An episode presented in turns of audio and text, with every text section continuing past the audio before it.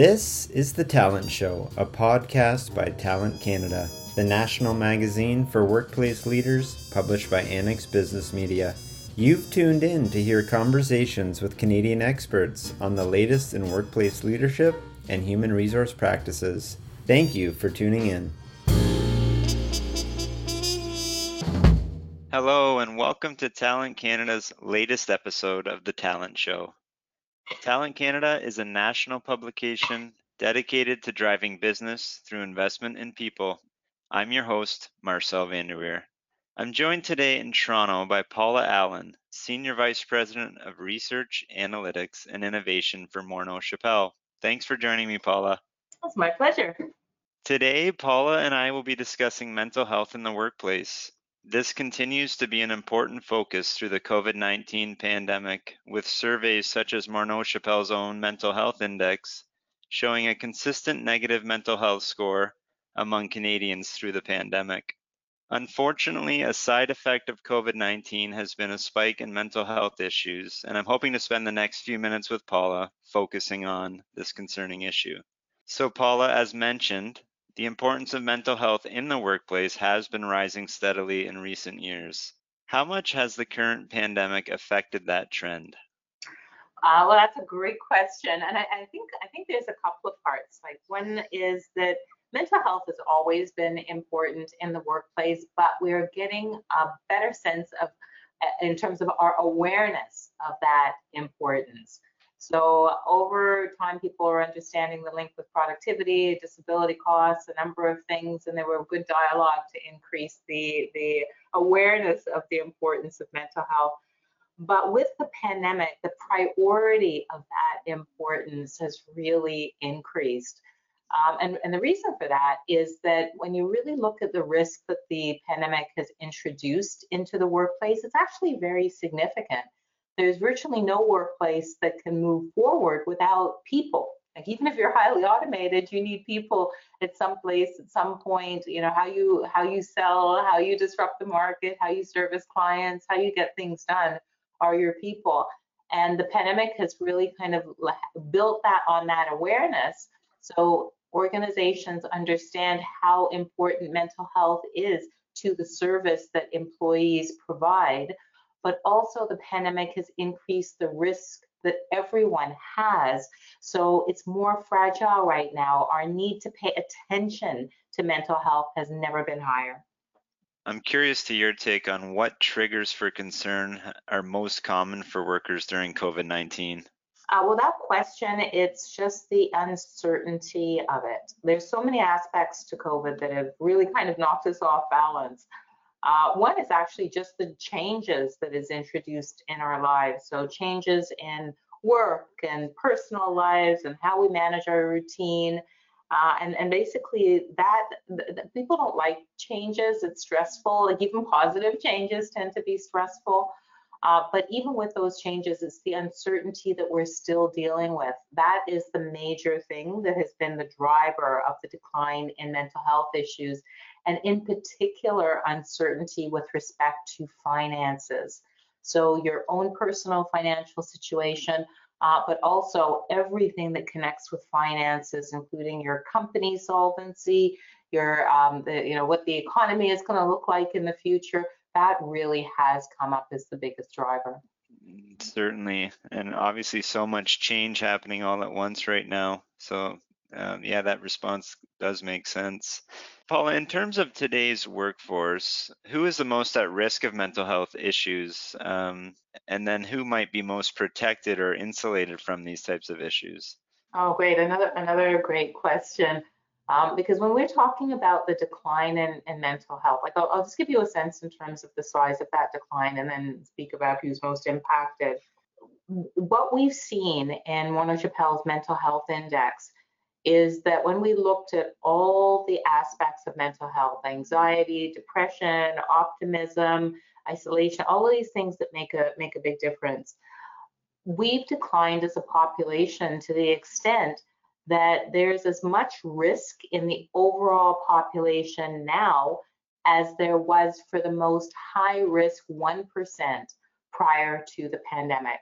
So just pause and think about that for a minute. So everybody has had an increase in risk, but some, but certainly some people more than others. Uh, we found that if you're younger, you know, if you're starting your career, if you're just leaving school, if you're in post-secondary school, like that's that's a, very very high risk group right now because again with all the change and with all the uncertainty if you're really at the beginning of your professional life if you're just moving into a new stage of life you know it really has knocked you off balance in terms of what that's going to look like in the future if you're towards the end of your career or middle career and you've established yourself in a particular way and established a certain economic level you know, it, it impacts you, but not quite as much as if it was in the beginning. Um, women, definitely from the beginning of this, we've been seeing that women have been uh, tracking as, as more impacted. Again, partly because of the type of jobs, also because of basically what we have in terms of society and the responsibilities that women have.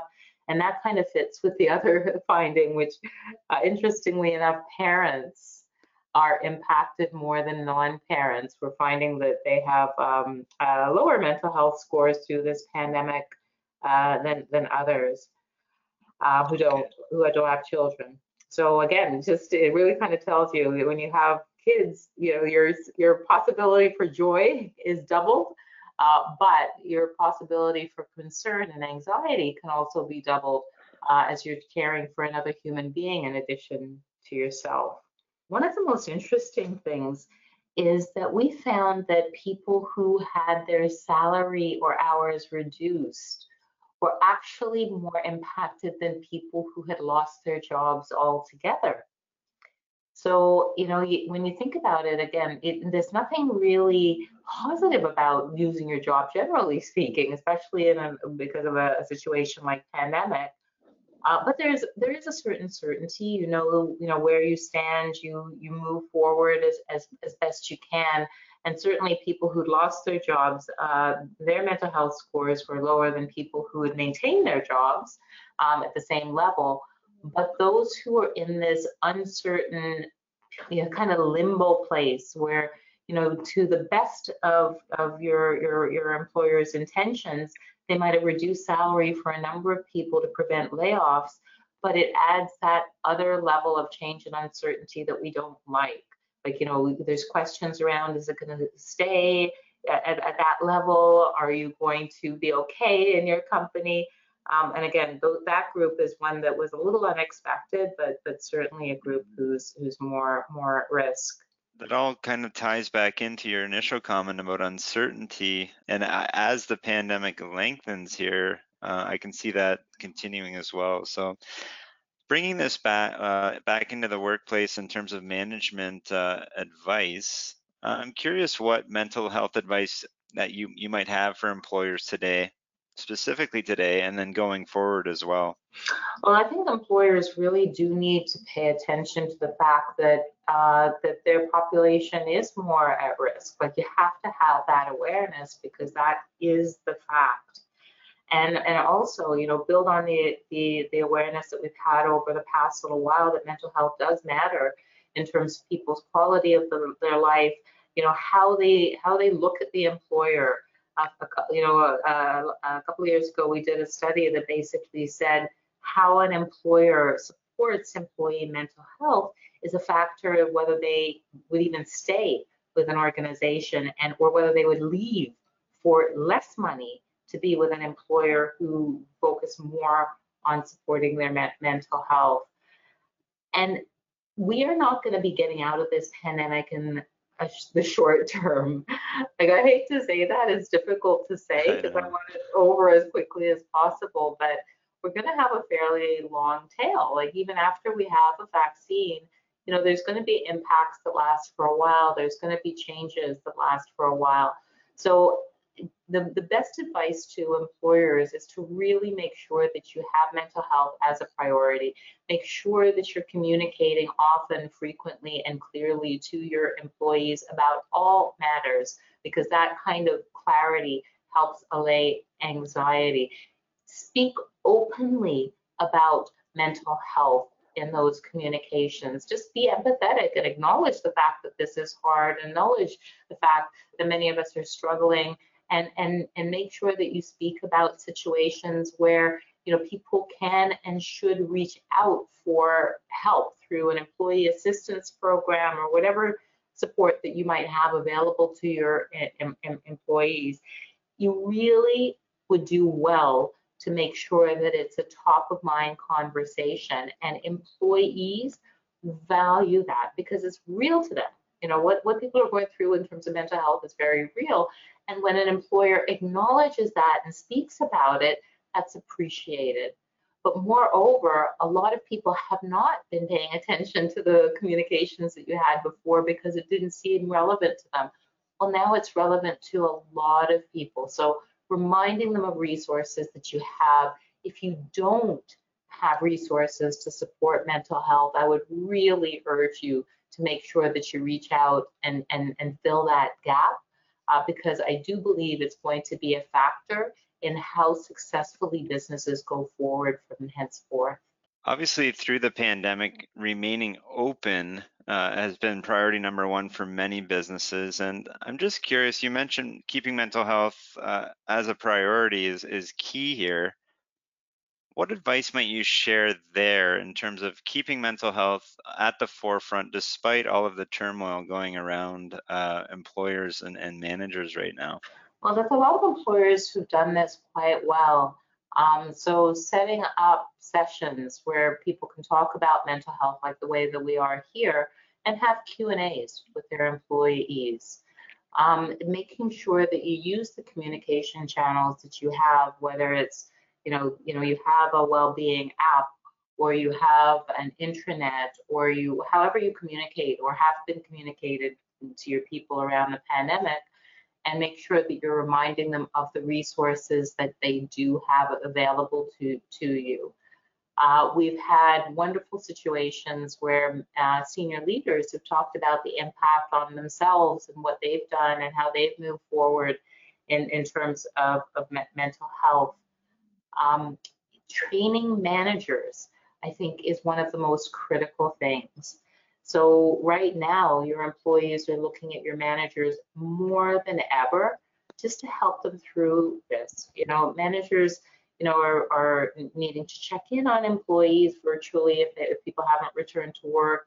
Sometimes you might be able to pick up something that's not quite right, or you know, your employees are just really quite craving that additional communication because they don't have the same structure that you have. So opening up a conversation around just how are you you know no other mm-hmm. no other structure to it and and really sharing and also listening um, but it's not easy for managers automatically to do that you know mm-hmm. sometimes you get you know too caught into a, a position as a counselor which we don't want managers to do. We just want them to show caring um, and to start these conversations and do it appropriately and know how to respond. If somebody you know, really shares that they are struggling, I would really recommend organizations offer training to managers and guidance and tips on really just acknowledging the fact that they care, acknowledging the fact that um, they, they might be seeing something a little bit concerning uh, in, in how people are responding, behavior, or doing work, and making good, solid plans with employees about how productively they can move forward with work, but also how they can move forward by seeking help if need be.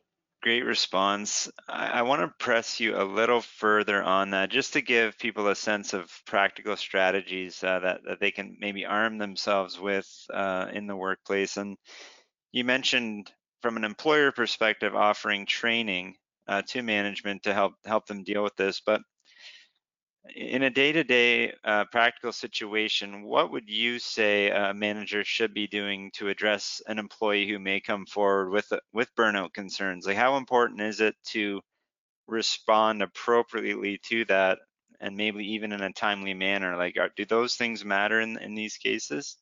Oh yes, tremendously. So number one, you mentioned timely, and I think that that's important because when somebody says something you, you know, it's difficult like this and, and somewhat emotional and, and shows some vulnerability, you really don't want to say, well, I'll get back to you. You might, you might say that for part of your response, but they want to know how you feel. And I think the main thing that people want to know is that, you know, number one, do you still have positive regard for them? Like, has this damaged your, your view of them or, the, or a relationship? So it's really important for people, for managers to validate what people are saying, you know, to let the employee know that you that you value them, that you're concerned about them. Um, and then after that's established, after you've shown that you're not you're not sitting there in judgment or that you've you've triggered something that would make them feel stigmatized, after you've established that, then you can talk about what next. Mm-hmm. And there's two parts to what next. One is, well, let's talk about is there anything that can be done with work that that might make things a little bit better? You know, is there is there anything? What is different now? How is this fueled? And anything might come from that that ask. Some people are feeling burnout just because they're feeling so much emotional tension around work at this point in time. They're worried about their job security. They're worried about whether they're doing things right, if they have to do it a little bit differently. Like that additional tension just can, even if there's no additional volume in work, that can can really drive burnout. So, you know, an, a manager would be in a very good place to help put people's minds at ease if that ends up coming up. The other thing is that people might be feeling burnout because they've just got so much going on. They've got kids at home, they're worried about a spouse whose job is at risk. There's a whole bunch of other things going on. And then a manager can be very helpful by helping show flexibility and maybe how work is done to accommodate, you know, the demands of children. And if the organization has resources, again, through an employee assistance program or otherwise, you know, the, the financial strain that is a very real trigger right now could be supported with coaching and financial financial management resources, and that's a very practical way. Um, the other thing is sometimes people are just working really, really crazy hours. And if that is the case, then the manager can talk about priorities and organization of work. So all along that stream, you have to figure out what is the issue for that person and if there's something that you can do as a manager within your role. The other part of that stream is the person might be at the point where they could use some personal coaching. They might be able to benefit from some counseling. And I mentioned employee assistance program. And again, this is a wonderful resource because it helps with a number of different issues voluntary, confidential service that many employers offer to their uh, employees. Um, just a call or a click away, and you can have access to professionals. And again, many people feel that they don't want to do that because they don't think things are bad enough. But the best time to reach out to an EAP, an employee assistance program, is when you're starting to feel overwhelmed to prevent you from going too far down. So that a manager can make that recommendation and the person can take that and work on that uh, on their own while the manager is helping with anything possible from a work point of view. I, I want to ask one more question uh, to close this conversation and bring it back to the mental health index, which we mentioned off the top. But the mental health index seems to show a consistent low scoring uh, in terms of mental health through the pandemic. And I'm curious uh, what you feel like the solution might be to all of this. D- does it lie within the, the manager worker relationship or is there broader supports that are that are needed here as well? Yeah, and uh, again, great question, and I do believe it is uh, broader. Um, one of the questions you'd asked it, and I didn't actually fully answer it, is who's doing better, right? Uh, and that's pretty illuminative because we actually find that there's two things that are making a big difference, regardless of you know your age or income or whatever. Um, and those are the the one piece is people who have emergency savings. So that cushion, that safety net, has made more of a difference than we would have anticipated during this pandemic in helping people feel that sense of control. And we also have found that people who at the beginning of the pandemic didn't have emergency savings, many of them have started to rectify that. And that, ha- that is making a difference for them. So that's something that people can do on their own. A, a, a workplace can, you know, give coaching on that with services, generally not a manager, but, you know, the uh, EAP, as I've mentioned before, and other financial support services can help. Um, but that's one thing. The other thing is that we found that your mindset makes a difference. So people whose primary emotion right now is anger, they're doing the worst and their mental health is actually declining over time. So, you know, there's many of us feel angry about this situation or frustrated about different things, but when it kind of when it takes over you, that that is a really negative predictor around your mental health and that's really where you know friends and family and, and professional support really need to jump to action because those those people are going down a pretty difficult path in terms of their mental health. Now this one a beautiful solution for that and helpful for all is actually cognitive behavioral therapy because it helps you see a difficult situation, put it in perspective, not go down negative emotional paths, and, and really find your strength so you can move forward. So very, very, very strong approach. So strong, in fact, um, that the governments of Manitoba and Ontario have actually offered internet-based cognitive behavioral therapy as a free resource that they're offering to residents specifically because this pandemic has put so much strain on people. So, so generally, I mean, there's really this whole mental health issue is a collective responsibility. The manager and employee relationship is really important the services that the organization makes available and the conversations that the organization encourages, that makes a difference. But people also have to take that responsibility for themselves and those around them and realize this is a difficult time that's not going to get much easier in the short run. And we have to be active and invest in our mental health just like we have to be active in investing in our physical health and preventing virus and infection. Like this, this is one area where we can't be passive. Paula, thank you so much for sharing your time today to discuss mental health. I, I hope that any managers and senior leaders listening are able to identify some key takeaways that they can put into action at their workplaces. Have a great day. Thank you for having me. I appreciate it. Thank you for tuning in to The Talent Show, the podcast by Talent Canada.